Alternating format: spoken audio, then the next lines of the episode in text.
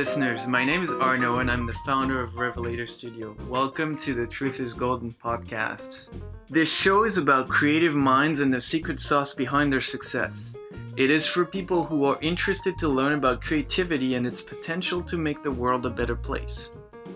In this episode, I am talking to Matthew Rosenberg, founder and principal of MRAD, a Los Angeles based architecture studio.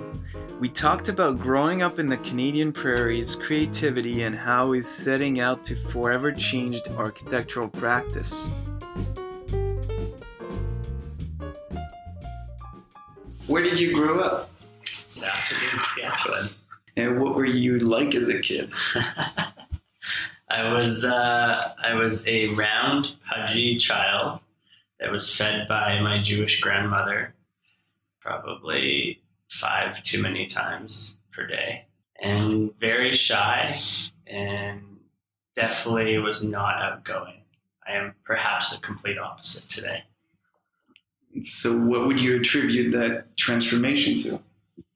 It's interesting. I think mostly my very close friends who I grew up with definitely pulled me out of my shell growing up in Saskatoon. There's a lot of, you sort of grow up in a cul de sac and you have very tight knit relationships with a few people. And, and I had very strict parents, but for a good reason. And I thank them for that now. But I had friends who also pulled me out of that and tried to show me sort of some rebellion side. At the time seemed rebellious. Now it doesn't seem so bad, but uh, there was, you know, there was actually a trigger moment when I came out of my shell, which was on the March of the Living in, in Israel and Poland, where you travel and see some of the concentration camps. It's about a two to three week trip. And I went when I was probably 14 or 15. And there was that, that was sort of the moment when I think my personality shifted almost 180 degrees when I came back. There was a few months when I was almost meditative and really didn't talk to many people and was just sort of very thoughtful about that trip. And after that, I came out of it and realized that there was, I think, uh, much more I could do if I was a bit of a different personality and outgoing and spoke. And, and that was, it was very interesting juncture in my life that I can actually pinpoint. I can't moments in my life when things change, but now I can. So going back to um, your family, you briefly mentioned your Jewish grandmother. What kind of family did you grow up in? Uh, very close one. My parents uh, are doctors, and my sister is now an artist. So it's funny we both sort of ended up in the art world, I guess. But they were you know, a very, uh, I would say, careful and respectful, and I had a very good upbringing. And sort of, if you look at it from the outside, looks like a the perfect modular family in a sense. What do you mean by modular family? Just if you were to describe or, or define what perfect family might look like. It sort of looked like that. Obviously, it wasn't, but I, I've, you know, you can hear it from other people that it looks like that way from the outside, mm-hmm. even though everyone has their you know issues and problems. But I had a very secure, very safe, very supportive upbringing by my parents and my sister, and everybody took care of everyone, and they still do. So, what did you want to be growing up? I always wanted to be an architect, actually, either that or a lawyer or a chef. And the architecture thing just kind of worked out. And I still incorporate food into every day of my life. I love cooking. Uh, I actually do still love the idea of law and negotiation and, and, language, so I incorporate that too. So I was sort of able to use architecture to incorporate everything I thought I would do. Mm-hmm. So let's jump into a slightly different topic, and I want to talk about creativity. Um, what does that mean to you, creative and being creative and the creative process? Doing something in a different way than it's been done in the past. And so that seems to transpire in the way you describe your business and the way you do business. Uh, can you talk a little more about that? Sure. I mean, at every at every point, I try to understand how things have been done and look at other industries and look at what's been successful at certain junctures in that business and learn from that. So we can then copy it, but more importantly, change it. So if there's moments that we're successful, we try to absorb those depending on what it is. But really, this is sort of a, a umbrella stance on, on business is that if you can understand within multiple industries what's been successful and then realize that across those different industries there's there's similarities in what works right businesses are businesses whether it's medicine law whatever it is there's underlying factors that help with success, right? Humans are humans, and while people have different uh, emotions and different desires and things that they like or don't like, there is, you know, you, you mentioned a little bit about empathy. There's this underlying thing within human behavior that shows similarities across whatever you're talking about or whatever you're doing. And so we try to understand what those are across multiple disciplines so that we can then better understand what might work in architecture, which really actually absorbs most disciplines anyway. And once we understand that, if we bring all those other disciplines and those success factors, my proposition is that probably we can create a business through architecture that will be much more successful in that sense. And by shifting those things according to what we need within architecture and in our business model, we can create a whole new business model in architecture that really doesn't exist. So, can you describe that business model? Yeah, I mean, the principle is to revolutionize the industry of architecture, which uh, is really backed on the idea of extending the scope of the architect or the designer. So, there's architecture at its core, which is design and many other things, but in the past, through several cycles of history, the architect used to take on much more. They used to be the builder, they used to be the trade, they used to be the drawer, they used to be the designer, all of this stuff.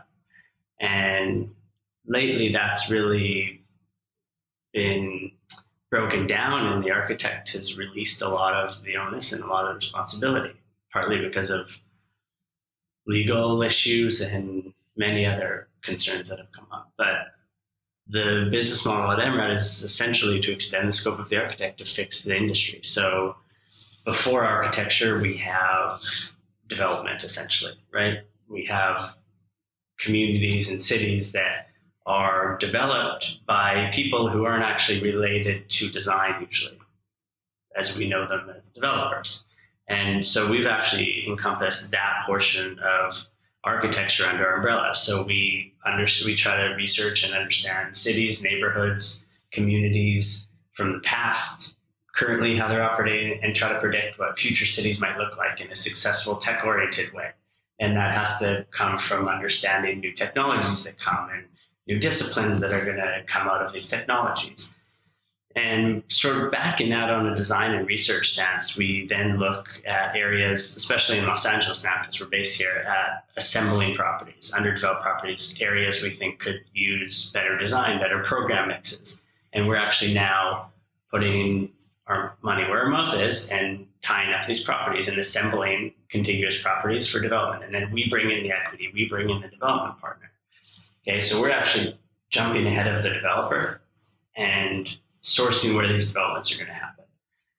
And this is a huge thing for architecture. I mean, architects just don't do this. If any architect has done this, which they have, they leave architecture because there's more money in the development side, right? There's more risk, more money. And so our point is still to come back to the architecture. So we have pre architecture, which is essentially the development and research. We have architecture, which is still our core business right now, which I think we do very well. And then there's post architecture.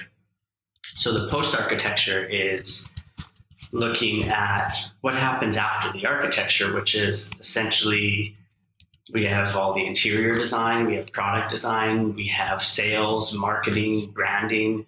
All of these projects are then handed off to brokers who don't really know what the project is about because they didn't spend two years designing it we already have all the assets. We've already spent two years invested in a project we know more about it than anyone else ever will. And so what we're doing now is we're designing everything that goes into that building candles, scents, everything that creates an experience for someone. And what that does is it creates a brand and it creates a, a higher level of memory sense. so that you then go into an MRAD building and you understand it because every touch, smell, every sense has been tracked and hit, right? So we're tapping into all of it, which then taps into your memory, which then taps it taps into brand recognition.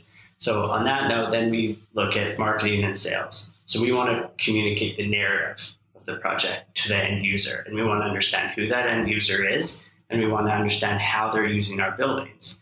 So the next step in all this is to figure out a technology that's going to be able to allow people to easily provide us that information. Is the building working? What would they like changed? How can we adjust the building? How can we adjust the temperature?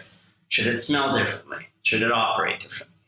And so, looking at sort of an extended timeline now of architecture, it's essentially pre architecture, architecture, and post architecture. And by extending the scope of the architect, we're creating many more verticals throughout the business, right? Verticals ultimately will mean revenue sources, which means a much more substantiated and sustainable business. And that's a very interesting approach. Um, what came up to my mind when you were talking about the developer approach is that there's been people who've been doing the design and development uh, business model, but I can't think of anyone who's been doing the post part, which is the experience and getting feedback from the end user. So that's very interesting. But if you look at companies like Optima or uh, Jonathan Segal in San Diego, they've been doing that kind of developer designer work. So how is yours different from that? Yeah, so I mean, Jonathan Segal, I also think Shop has done a very good job of mm-hmm. it. Uh, Bjarke Ingels has now brought on the engineering group, which will be another part of our business, bringing all basically our goal is to create a much more efficient industry. Because right now, it's the inefficiencies that are breaking the entire business of architects. I mean, they don't have a chance the way it's operating right now. So, Shop Architects has done a bit of the development side for sure. Uh, they've now veered more into the engineering, right? Shop is essentially, they call themselves architects, but they're 75, 80% engineers, mm-hmm. which is great. They're doing a great job. They do amazing projects for sure. I think the they're missing the experience and the brand recognition still. I also think they're not as focused on understanding cities and future cities and tapping into better developments. Our goal is to come from a place of, of research to understand what developments and program mixes can actually create cities of the future. And I don't think anyone's actually doing that from the development side. You, there's barely any developers doing it. We're in touch with a couple of them who are bringing the equity to some of our early development deals. But not many people would believe in the kind of program that we're proposing for, for a big development we're putting together. I mean, it's essentially creating a mini New York in Los Angeles. And to convince a developer when there's no comps for that in Los Angeles to throw $100 million at a land purchase is, is not easy, but we're doing it. And we're doing it because of research backed by multiple cities around the world and history on that thing and the future trends of Los Angeles. So, am I correct in saying that the uniqueness of what you do is really the overarching approach pre architecture and post architecture? Yep, that's exactly it. It's extending the scope of the architect okay. throughout the whole process. And so, how did you come up with this uh, new way of working? How did that come to you? Partly out of necessity. I had no desire to try to fight for 50 years to see if we could make it as an architecture studio. And, you know, when I first started, I refused to design crappy buildings because that's what developers told me to design, because that's what they've made a bit of money off of. And we've now built our architecture and our design model that pushes boundaries across design like you've never seen before. And we're doing it with vetted developers. I mean, our client list is quite phenomenal, actually, and we've been particular about that. So the, I think the, the it's not so much where the idea came from; it's the stubbornness at which the idea prevails. Does that make sense? It does. I can absolutely relate to that, and that's a very interesting approach and so, from what I understand, you say there's nobody else that's doing that. There's, there's really not. I wish there was because I keep looking for someone to copy mm-hmm. ideas from. But uh, extending the scope, this far on both ends, it doesn't exist. Well, I've heard um, Joshua Prince Ramus a few years ago talking about that, the architect going back to the master builder role. Yeah. But he never talked about the posts part Right. that you speak of. Yeah. So there's still something that would be missing compared to what you're doing. We're copying the master builder role. I'm not pretending we're making that part up. Mhm. We're absorbing that, but Mhm. then we're extending that so that we can control everyone's experience, so that they can have a heightened experience through our spaces, buildings, parks, whatever it may be. And so, if I understand correctly, you don't have too many build projects so far. We do not. So, how do you get the information you need for the, the next project you're going to build to design that experience? So that's what's coming, right? Real estate and architecture is slow. So the last part of this puzzle is getting the feedback, which is when I mentioned we have to start developing some technology. So it's not so much a piece of paper knocking on someone's door and trying to get information from them because we all know that people hate that. No one wants anyone knocking at their door anymore. It's just it's soliciting, and people have signs all over their doors and mailboxes Yeah. to not do that. yeah. So we need to find a. Our, our plan is to essentially gamify that. So find out a way that people get rewarded for providing information because ultimately they're gonna they're gonna gain from it, but we need immediate gain for them, not just sort of the lifeline of the of the building, but they need some instant gratification that they can provide us information and they get something right away. We don't have the answer for that, but I know that we're gonna end up gamifying some kind of technology. So, can you give us a glimpse into what that would look like? No. Fair enough. So, you set out to build a completely different business model and out of necessity, like you said. Why do you think so many architectural firms struggle? And do you have any specific ideas as to why they struggle? I think they're trapped in a world that they were taught to live in. And you mentioned earlier that you were looking at different industries uh, to learn from them. Can you give us a couple examples? Yeah, I think the, I mean, technology and the tech industry in terms of a business model is very interesting to me. We, you know, we haven't taken investment, and I hope to never actually take investment within the company. Well, we raise money for each project, but technology is interesting in the way it creates culture and attracts people to a vision, right? And we have to do that in architecture, especially when you're changing an architecture business. We don't have any built. Pro- we have a couple built projects. We don't really show them, but you know, we will. We're in construction now on a couple large ones, and we'll be in construction on three to four additional ones in the start of 2018. So there'll be, you know, by the end of 2018, we'll probably be in construction on at least 10 projects. But I started this five years ago, right? And I've had many employees come through here. We have 14 or 15 clients without any built work to show them. So people have to believe in a vision. They have to believe in the narrative and the story and everything that lies beneath that. Right. So you asked me where I come from. That's part of the narrative, as you know. That's why you asked the question. But people have to believe not just in the narrative, they have to believe in you and everything about you and that you're going to be able to pull it off without any track record. And I think that falls back a little bit on being able to prove that the industry is broken, right? And that it, it needs some kind of revolution.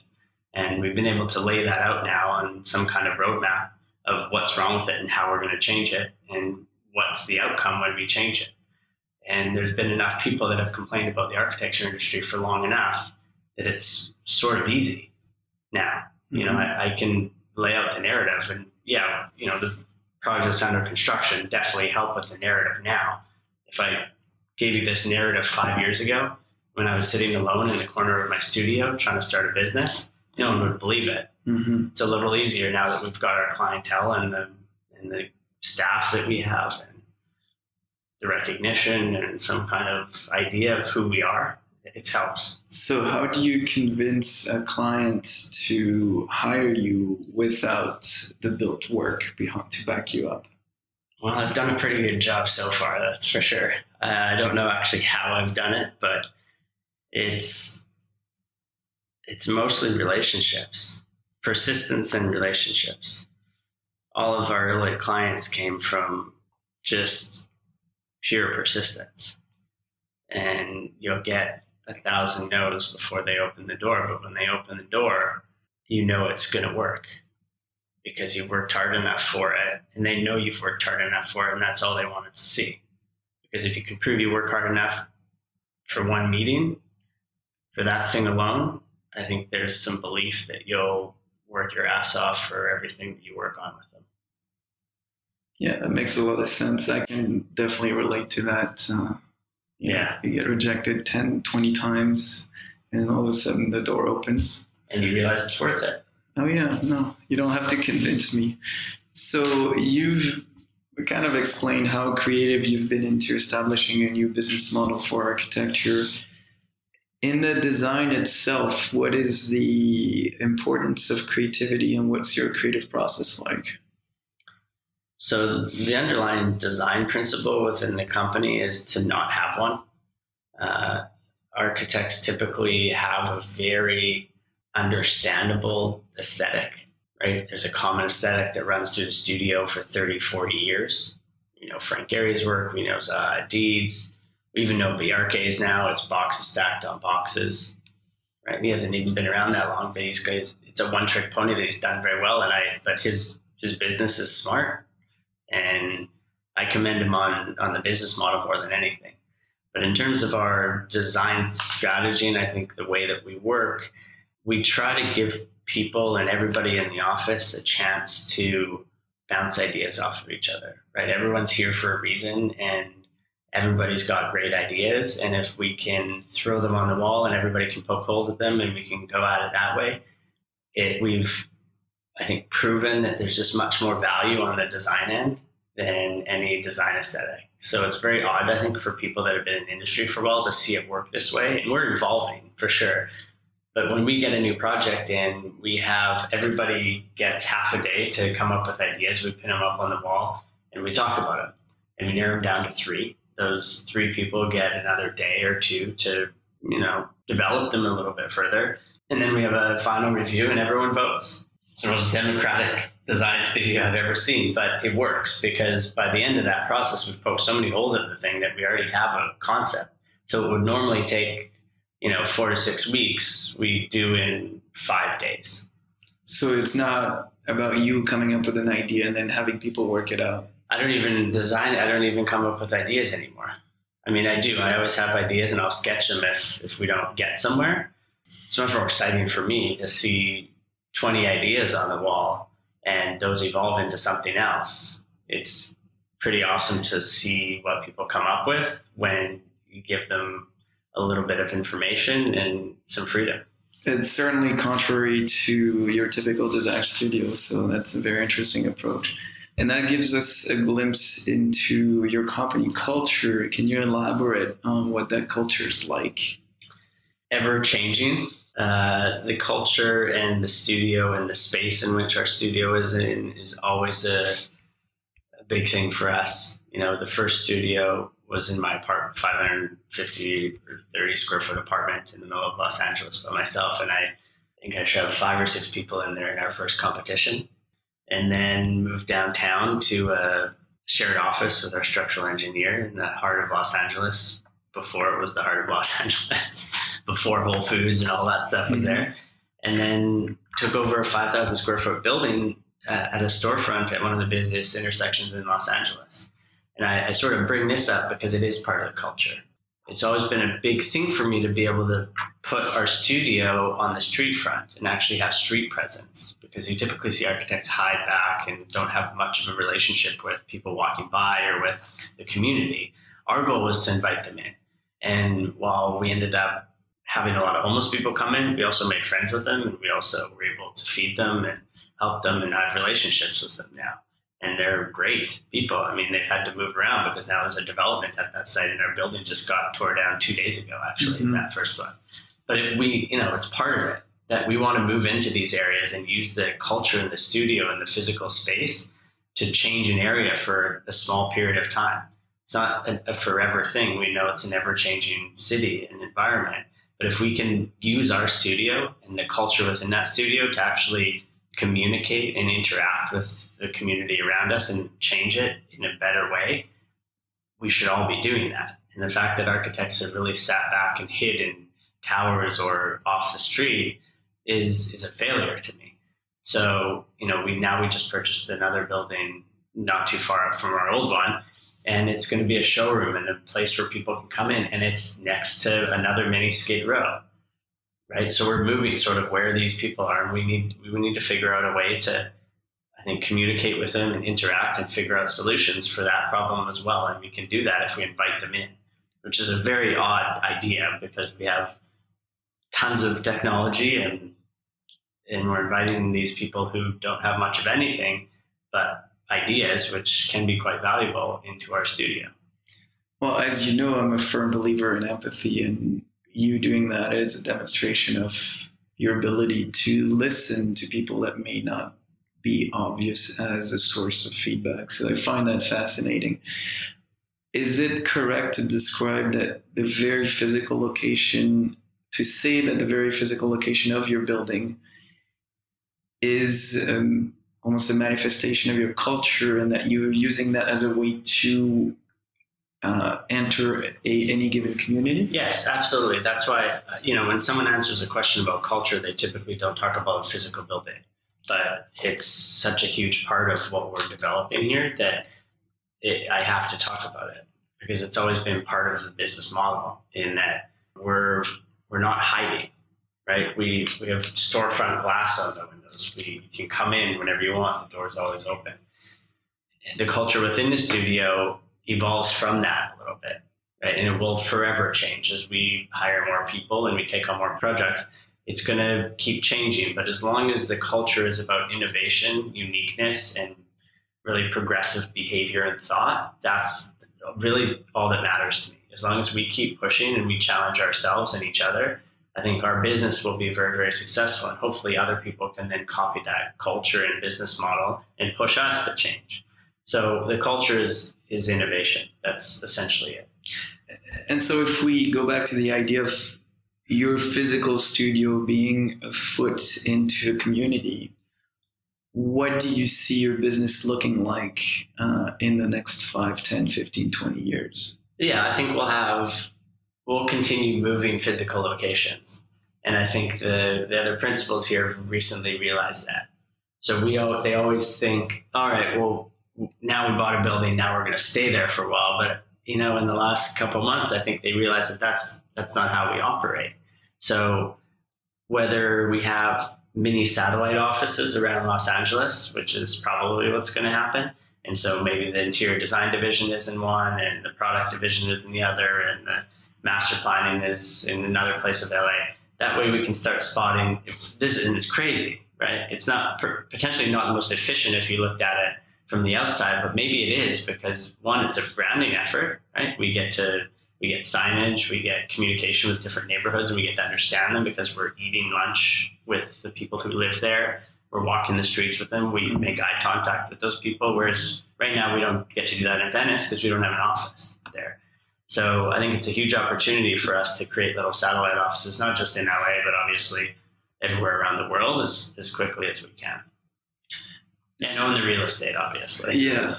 So, what have you learned from the people that have walked in your office so far? And you mentioned homeless people having lunch with them how how has that changed your perspective on what you're doing and what are you taking into the business from that from those interactions i think forgiveness maybe and just understanding that while we're working on some large crazy projects there's a much more human scale to things. That when someone is sleeping in a tent next to your office which used to be a dump site until we moved in and then we cleaned all the trash site and they were so thankful that we cleaned it up. And then he ended up cleaning up the whole corner and cleaned up the corner all the time. And there was this just common respect i guess where he knew he could come in for water or coffee because he's taking care of the neighborhood and he's watching out for us. So i guess it's this it's almost this idea of scale and and human nature and behavior that I think I was able to understand a little bit more, or at least absorb. I don't know if I totally understand it, but you know, when you're working on a 700,000 square foot project, it's hard to understand how one person uses one office. But when someone comes in living in 20 square feet outside, it sort of just, I think, shifts the perspective on how we design, whether it be a faucet or a master plan building. That's a very uh, abstract answer, but. So, how do you reconcile that with the need uh, to make money and be profitable and design buildings or objects that will make you successful as a business has that changed your perspective in that particular from that perspective no because if we don't make money and, and create a business model that generates more revenue than other architecture studios and we're not doing anything better than anyone else and we can't you know, if we're struggling like every other architecture studio typically does, there's there's no point in us struggling alongside. If we're able to generate a business model that generates much more revenue and donate that money or put that money into research, into homeless shelters or whatever it may be, that's the idea. But we need to create a, a think tank that's actually generating ideas and generating money right now, money is the thing that allows people and ideas to come together, right? That's how tech companies operate. And I, while there's a lot of things wrong, a lot of things wrong with the tech industry, they are able to absorb a lot of money. And they've come up with a lot of great innovations in the world today. And that's what we want to do. We want to go in that direction so that we can create positive change. So are you talking about giving back then? Of course. Okay. But not just giving, not just throwing money back at people, Mm-hmm. but fig, but putting money into, and yes, we'll donate money. I mean, it's sort of, that's like an inherent thing, I think, in people. Well, some people, like some people don't do that, but it's another conversation. Mm-hmm. But it's more about generating enough revenue to look at what that revenue can do outside of architecture right? But without that, we have to just keep the doors open. So if we're just producing architecture for the sake of architecture, which is good in itself, it's only it's only fueling a sort of dwindling fire of the architecture industry that can allow us to keep generating architecture. But in order to generate ideas that are outside of architecture but still related to cities and human behavior and all this stuff, we need to we needed to extend that scope to create other verticals to create other revenue streams. So is it correct to say that you're trying to change society and not just the architecture industry? We're trying to better the way that people live every day. Society will change every single second without any of us doing anything. Yeah, so better it. And um, so outside of what you do, which is architecture and design and everything else we've talked about, what other influence could you have on society at large, or you see yourself having in the future? I don't know yet. Fair enough. Let's go back to creativity a little bit. And um, can you tell us where you find your inspiration? Typically, sitting in front of a fire. That's where most of my most of my ideas come from. I'll Mhm. stare at a fire for three hours and and thoughts just flow through. Does that mean you have a fireplace at home? I do outside. It has to be. It has it has to be outside. Well, in Los Angeles, so yeah, you, you're fool not to do that. Yeah. Um, do you have any mentors or people you look up to? Yeah, I mean, my father, I definitely look up to him. I mean, he's a very humble and quiet man, but he's dedicated his life to to his patients and to research in pediatrics, and never asked for anything, never wants recognition. Um, I would like to leave some kind of legacy like that that has changed an industry in order for everyone in it and around it to be able to do better things. Um, you know, we also have a board of advisors, which I think have, have been brought together because they're close friends, but also because they all do amazing things and all very different things. And those those four guys are still doing just amazing, unique, game changing, world changing things every single day. So it's very interesting to be able to talk to them as much as as much as I do and call them up and throw these crazy ideas at them. So, what kind of relationship do you have with those guys? You were friends. I mean, it was those that advisory board was put together because I became friends with these guys first and foremost, and they just happened to be brilliant. So, is it uh, an advisory board in the traditional business sense, or is it more of a creative thing, or you just call them up when you need something, or? You know, the last couple of years it's been a very loose board, and now as of the last few months, we have a meeting twice a year where we will be getting together and talking about MRAD, but talking about more so trends in global markets and technology and anything that anybody wants to talk about. And that gives you, I guess, fodder to come up with new ideas and new projects. Yeah, and test out test out big ideas that I've been thinking about and they've been thinking about. And you know, our business is based on cross disciplinary ideas. It's not most of them don't come from architecture. Right, architecture business model is really completely broken. There's little I copy up from it, but I look at it to know what not to do. So it may appear to some of our listeners that you're jaded. I don't think you are, but um, in the strictly strictly in the architectural world, what uh, are there designers you admire or architects that you really look up to? Yeah, I think uh, Snøhetta as a company has done some amazing things. Right, they've extended into many other design fields, like designing currencies. Their architecture is beautiful I think they're sincere guys and really push design. Uh, obviously, I mean, I speak about him a lot. Bjarke's business model uh, is one I copied for a while.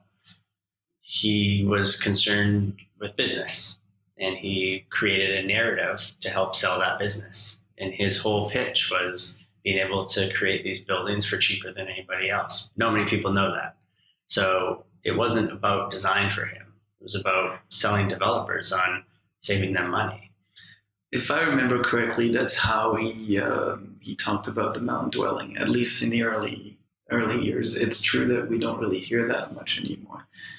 Um, and so, yeah, that's a very interesting point. Um, and strictly in a design sense, any particular influences, or is it similar to how you see your business and you don't want to pigeonhole yourself into. No, I can appreciate design.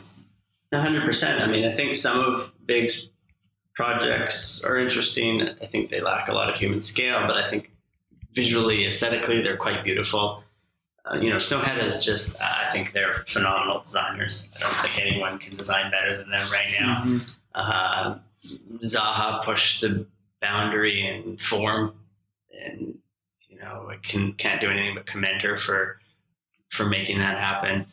Uh, I also think you know I'm going through sort of a hit, the, the largest hit list here, but Frank Gehry's uh, business model in tune with his narrative and design uh, was a very interesting mix throughout his career. Right, he designed a lot of projects that were not quote unquote Frank Gehry, uh, but he did it to survive and to keep his office open.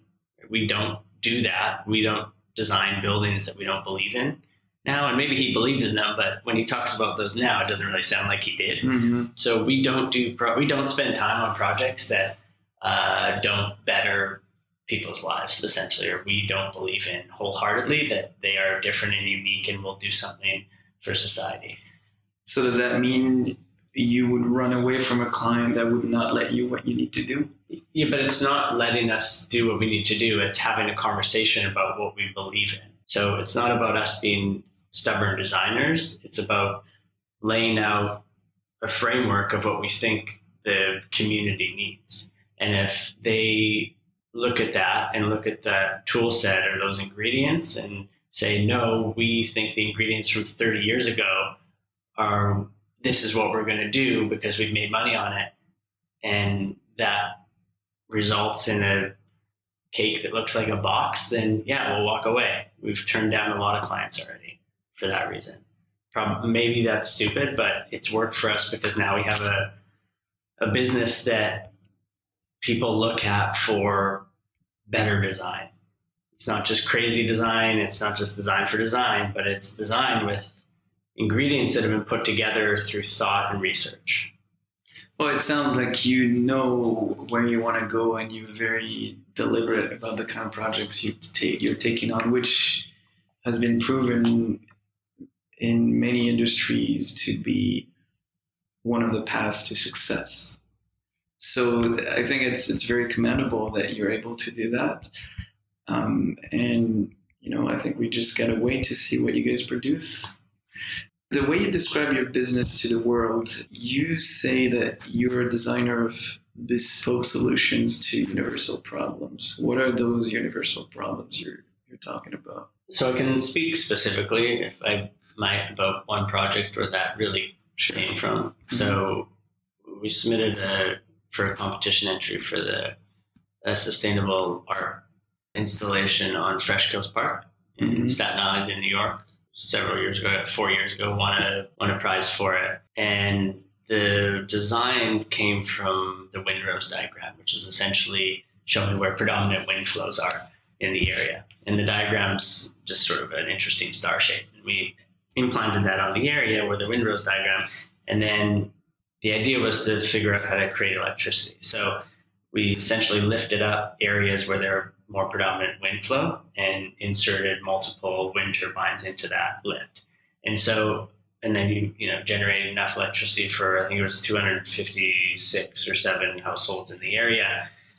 But the principle behind the project is that data was driving that, right? So if we're able to create sustainable solutions, such as generating electricity with land art or with form or anything like that, and we can gather wind data in Israel or wind data in Brazil. We can take that windrose diagram, we can put that same thing on that site, we can do the exact same thing. It'll look a little bit different because the wind data is different, but it's still generating the similar outcome. It's still generating electricity, but it's the same principle, it's the same idea.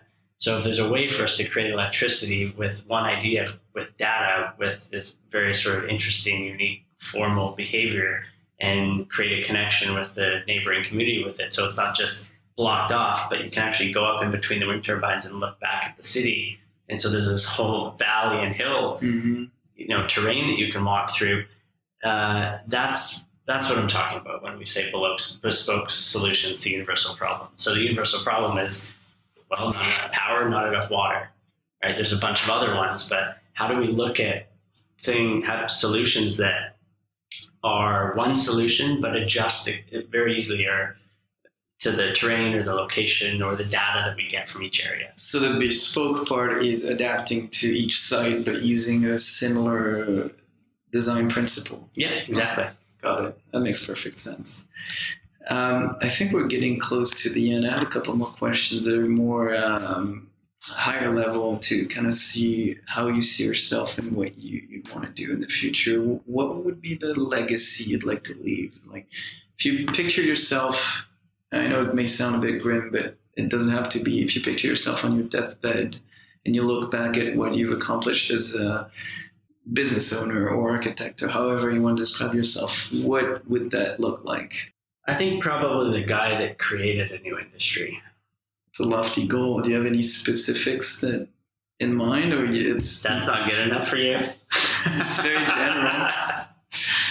yeah, I think I, I just think architecture has fallen apart into such a bad place that I want to create a place for designers to be able to do what they're great at and that's it. So are you talking about enabling other people's potential? No, I think the I think it's just about giving them a place to feel comfortable where they don't have to do something that they don't want to do or that they're not good at or that is not going to help them do what they're great at. So it's more about giving them a place to be designers and design a better world. Mm-hmm. But right now, people are too stuck in having to pay rent and pay for food and do all these things on a day to day basis that are preventing them actually from doing what they should be doing. And probably if they had the time to design and think, we wouldn't be in the situation we're in. That makes a lot of sense. It's been great. I have one more question for you, and that's uh, an easy one. Uh, Stones or Beatles? Stones. All right. Well, it's been great. Thank you very much. Thank you. Hi again, everyone. Arno here. I really hope you enjoyed the interview as much as I did. Remember that you can find us online at rvltr.studio or on Instagram and Twitter at revelator underscore to. Until next time, salut!